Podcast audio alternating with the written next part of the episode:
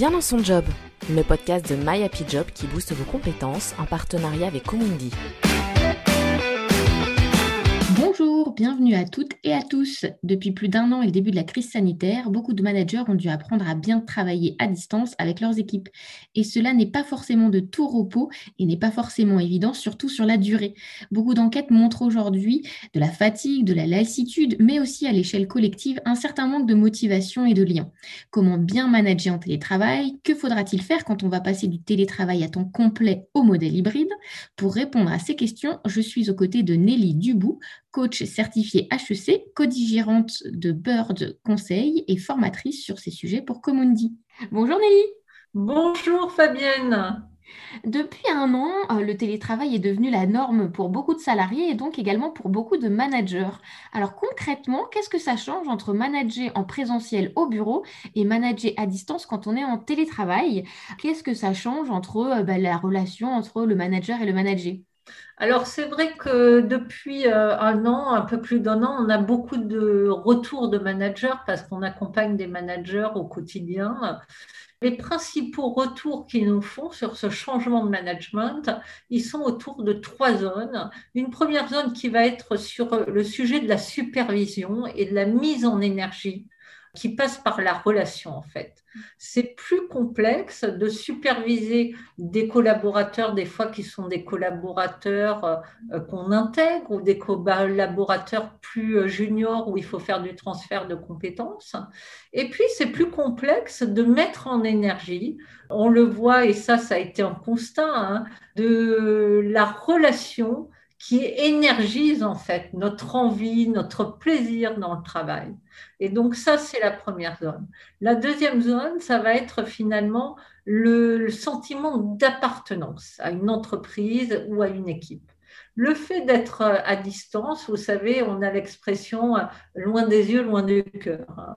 Ben, finalement, ça génère un peu ça. Le fait d'être à distance, ben, on va se sentir exclu ou loin de son équipe ou de son entreprise. Et donc ça, ça crée euh, une distanciation aussi du sentiment euh, qu'on est euh, dans une entreprise ou dans une équipe. Et la troisième zone, c'est l'isolement social et la sollicitation à domicile. Bon, l'isolement social, ben, pour certaines personnes hein, qui finalement n'ont pas forcément de vie avec des proches, et la sollicitation à domicile pour d'autres qui ont trop de proches d'un même lieu de vie commune. Et euh, on a vu énormément d'adaptations là-dessus. Donc ça, ça va fatiguer, ça va euh, même euh, épuiser par moments l'humain. Et du coup, ben, c'est vrai qu'ensuite, dans la zone de travail, dans le management de certaines personnes, ben, il y a cette sphère personnelle qui arrive. Concrètement, vous parliez de l'énergie qu'on transmet peut-être plus facilement quand on se voit au bureau. Quels seraient vos conseils pour les managers pour entretenir la motivation et l'engagement à distance? En fait, on a parlé de l'appartenance, hein, et c'est d'ailleurs le premier pilier en management de motivation euh, d'une équipe ou d'un individu. Donc, ça veut dire que le manager, aujourd'hui, va devoir travailler sur ce sentiment d'appartenance. Alors, comment on fait ça? On va créer des moments d'équipe où on va se retrouver, que ça soit en virtuel ou demain quand on sera vraiment en présentiel. On va créer ces moments d'équipe. Euh, je travaille régulièrement avec un ancien grand rugbyman, Fabien Pelouse, qui dit, lui, que le manager, un de ses premiers rôles, c'est euh, de créer des moments où les relations, où les êtres humains se rencontrent. Et euh, c'est vrai que la distanciation, euh, le travail en virtuel a fait qu'on s'est un peu éloigné. Donc, ça va être de vraiment recréer cet esprit collectif et d'équipe parlais à une fan de rugby, alors je note euh, ce conseil de Fabien Pelouse. Ah ben, vous voyez, j'aurais pu prendre notre exemple, hein. ça m'est venu, voilà, j'ai senti, Fabienne, que vous étiez une pro du rugby. Et alors, un an euh, après le début de la crise, beaucoup d'études euh, montrent bah, la fatigue, la lassitude dont on a parlé, que ce soit chez les salariés, mais aussi chez les managers. Quels seraient euh, vos conseils? Quels sont les points de vigilance? À quoi il faut faire attention après un an et demi de, crise Covid à distance? Déjà, le la première chose, je dirais, c'est faire attention à soi.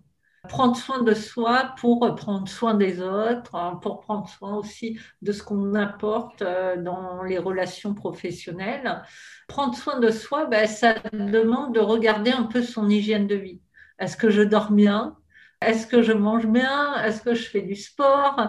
Est-ce que je suis en interaction relationnelle avec des personnes où je sens de l'énergie positive et peut-être pas des, éléments toxiques relationnels qui me font du mal ou qui me mettent dans une énergie négative?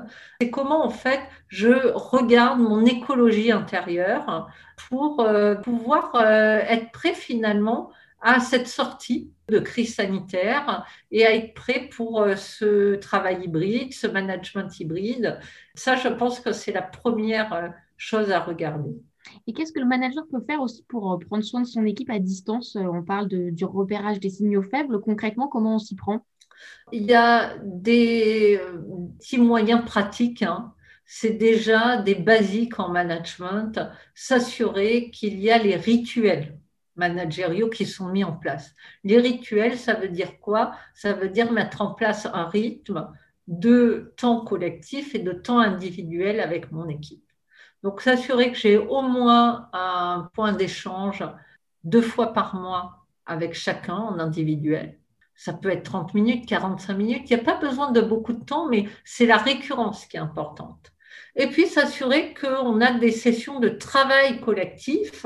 Il y a la réunion d'équipe, où ça peut être une fois par semaine, une fois tous les 15 jours, mais c'est aussi comment on construit ensemble quels sont nos sujets transversaux dans l'équipe? Qu'est-ce qu'on porte comme sujet qui appartiennent globalement à tous et tout le monde peut apporter une contribution? Moi, je donne comme un peu truc et astuce euh, aux managers de créer des moments euh, où ils vont travailler avec leur équipe sur comment mieux travailler ensemble. Juste se poser la question et une fois par mois, deux fois par mois, avoir 45 minutes, une heure pour travailler là-dessus parce qu'on travaille jamais assez sur comment mieux travailler ensemble. Donc ça, ça peut être un bon moyen sur ce sujet.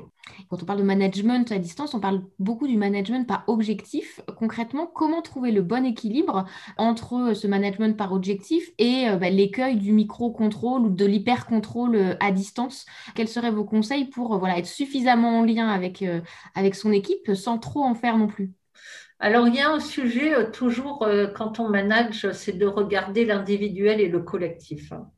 De quoi mon collectif équipe a besoin en termes d'objectifs, d'équipe, et quelle est la récurrence euh, de suivi, de partage autour de ces objectifs, de valorisation, de reconnaissance de ces objectifs? Et ça, ça se co-construit en équipe. Et puis, il y a la partie ben, objectifs individuels qui sont souvent euh, fixés d'ailleurs de manière annuelle ou trimestrielle. Et comment, euh, finalement, euh, par rapport au rituel dont on a parlé, je vais avoir un temps individuel, régulier, où ben, finalement on revient en permanence sur ces objectifs en disant ben, où tu en es, de quoi tu as besoin, comment je peux t'aider, qu'est-ce qui est difficile. Et c'est cette récurrence qui va sécuriser le manager parce qu'un manager en hyper-contrôle, c'est qu'il n'est pas sécurisé par rapport à la visibilité qu'il a sur les avancées des objectifs. Et puis, qui vont aussi faire du bien aux collaborateurs, qui vont le mettre en autonomie. Donc, utiliser ces rituels pour apporter une récurrence de suivi qui apporte une sécurité aux managers et aux managers. Vous parliez de, s'interroger sur les meilleures manières de travailler euh, ensemble, notamment à distance. Beaucoup d'entreprises vont passer, alors peut-être dans quelques semaines ou dans quelques mois, dans un modèle hybride avec euh, plus de télétravail qu'avant, mais en étant en tout cas plus à 100% télétravail euh, comme cela peut être le cas en ce moment. Quels seraient vos conseils pour bah, réussir ce nouveau schéma? Parce que ça va demander encore aux managers de s'adapter d'avoir certains euh, membres de leur équipe en télétravail, d'autres euh, peut-être euh, avec lui au bureau. Donc, comment on fait pour bien manager en, modèle hybride? Ben ça, c'est vraiment un nouveau monde qui va être à construire, hein. comme on a construit finalement de manière très réactive ce management face au contexte Covid.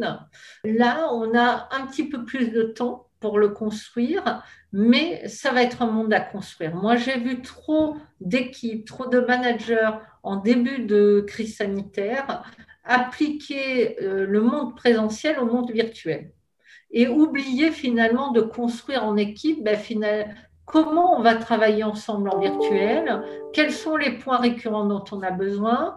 Euh, le meeting euh, d'équipe de deux heures, est-ce qu'on ne le fait pas passer plutôt à deux fois 45 minutes? Comment on reconstruit en fait notre modèle de travail et comment on prend de la hauteur, comment on réfléchit à ça?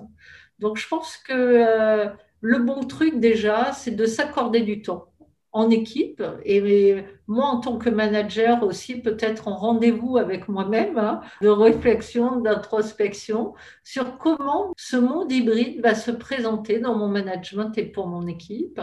Ce qui est certain, c'est qu'il va falloir regarder un peu tous les rituels collectifs et individuels et euh, tous les points de collaboration par rapport aux objectifs, de manière à se dire qu'est-ce que je fais en hybride présentiel et qu'est-ce que je fais en hybride distanciel? Il y a des choses qui peuvent se faire très facilement en virtuel. Hein. Un point euh, route sur un projet euh, régulier, ça c'est euh, hyper efficace en virtuel.